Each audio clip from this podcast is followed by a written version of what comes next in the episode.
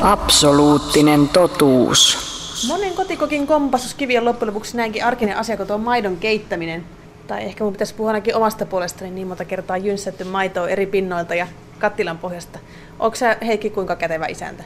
Kyllähän se yleensä aina kun sitä rupeaa maitoa jollakin lämmittämään, niin kyllä se meinaa vähintään pohjaan palaa. Jos me voitaisiin ihan pitää tämmöiset maidonkeitot tsempalot tässä ja laittaa vaikkapa tuosta neljää eri maitoplaatua Joo. liekin alle. Katsotaan mikä kiehahtaa ensimmäisenä ja mikä palaa pahiten pohjaan. On tietysti tämä täysmaito. Vanhan kansan suosikki. Ja nyt taas uuden sukupolven suosikki. Sitten meillä on rasvaton maito, ja ihan että voitaisiin testata tämä valmistusmenetelmäkin, niin tämä on luomumaitoa. Sitten on hylamaitoa, tässä on vähemmän laktoosia. Ja viimeisenä vielä vegaanin vaihtoehto soijamaito, 100 prosenttisen kasvispohjainen. Joo, eli musta hevonen. Kaadellaan näin tämmöisiin keittolaseihin tästä. Soijamaito kyllä on hyvin paksun näköistä. Pistää vaikka pari desiä sinne. 1,8 prosenttia on rasvaa tästä soijamaidosta. Mikä se on täysmaidon rasvaprosentti? Kolme ja puoli. Joo, sitten meillä on näitä vähän laktoosista kevytmaitoa, pillimaito. No, tässä on sitten puolitoista prosenttia.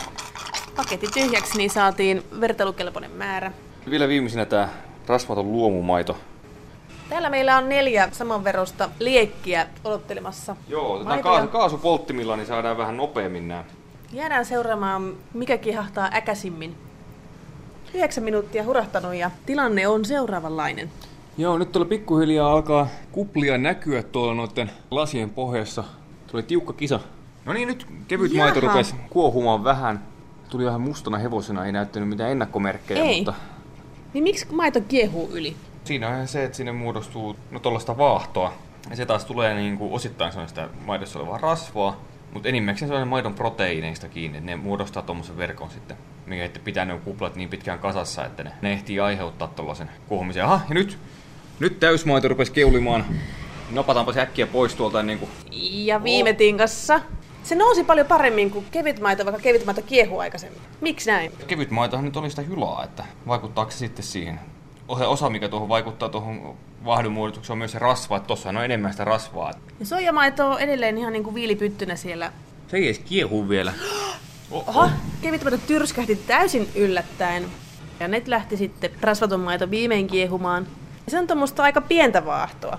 Siis Joo, tommosta- paljon, paljon hienojakoisempaa on. Se on, kato se rasvapitoisuuden ero siinä. Et se on niinku tämmöistä tiskivaahtoa, kun taas täysmaidossa oli paljon isommat kuplat. Rasvatomaito kiehuu tulee ihan kiltisti eikä vaahtoa ollenkaan. Kello käy 20 minuuttia ja meidän soijamaito on edelleen pitänyt pintansa. Siinä tietysti on täysin eri koostumus kuin näissä meidän maidoissa. On joo. Välillä mä sanon sitä soijamaidoksi, mutta sehän nyt ei pidä paikkaansa, koska se maito on nähnytkään. No niin, nyt se lähti kiehumaan vihdoin viimein. Ei, kun se taas... Se pullautteli parin kerran ja sitten... Ikinä nähnyt minkään kiehumaan tuolla tavalla, että se ei niin tahasti lähde kiehumaan, vaan se vähän yskäsee ja rauhoittuu taas. Tämä voisi olla kauhuelokuvasta just ennen kuin se tätä tulee joku kauhea mörkö. Se pitää myös tuossa erilaista ääntä. Joo, siis se, sehän kilahtelee. No se on kun ne kuplat lähtee liikkeelle tuolla lasin sisällä, niin se kilauttaa sitä lasia siinä. Onko tämä johtopäätös nyt tosiaan tämä, että soijajuomaa ei saa kiehotettua yli? Ei ainakaan tämmöisessä lasissa eikä ei kaasupolttimella, niin ei näytä menevän. Ja katsotaan sitten vielä, että miten kävi noiden lasien pohjalla, että onko siellä kuinka pahasti kärähtäneet. Sojamaidosta ei vaan tähän lasin kylkeen tällainen rämmäle. Sitten otetaan täysmaito. Tuommoista ihme purua tuolla pohjassa. Rasvattomassakin on vähän tuollaista samanlaista muodostelmaa tuolla pohjassa kuin oli tuossa täysmaidossa, mutta ei yhtä paljon. Sitten tää hyla. Pientä ihan ehtaa kärtsäystä. Voi sekin liittyy tämmöisiin joihinkin vaniljakiisselitraumoihin, kun on ollut sen verran savumakuiset aromit sitten loppuvaiheessa, että ei sitä oikein voinut syöttää enää.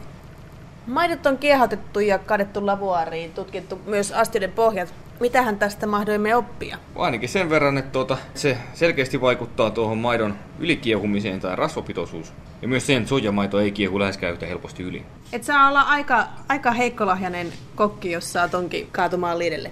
Joo, kyllähän selkeästi. Ja no, ainakin näyttää silleen, kun katsoo näitä, näitä lasien pohjaa, niin pahan pahemmin toi näytti jämähtävän toi täysmaito tonne kuin mitä toi rasva tonne. Ja toisaalta kevyt hylämaito otti kans pohjaa ja se oli ainut, joka teki nämä perinteiset, eli ihan kärähti sinne. Se taas voi olla sitä ihan, että se puuttuu se laktoosi ja se on niin muinasokereina siellä, niin se voi sitten vaikuttaa tähän. Jos nyt sitten tämän perusteella suositellaan jotain maitoa, niin soijajuomassa on ihan omat vissit etunsa. Jos haluaa kuitenkin ihan lehmäperäistä tuotetta, niin minkä paketin sä näistä otat kotiin, kun sä lähdet keitteleen sinne puuroon? No yleensä mä käytän rasvantomaitoa muutenkin, että kyllä varmaan rasvattomaista lähtisin tekemään. Että näillä näkymin, kun se näyttää, että se ei yhtä pahasti kiehada yli, niin mikä ettei. Se oli suuri maitokilpailu. Jatketaan puronkeittelyä. Absoluuttinen totuus.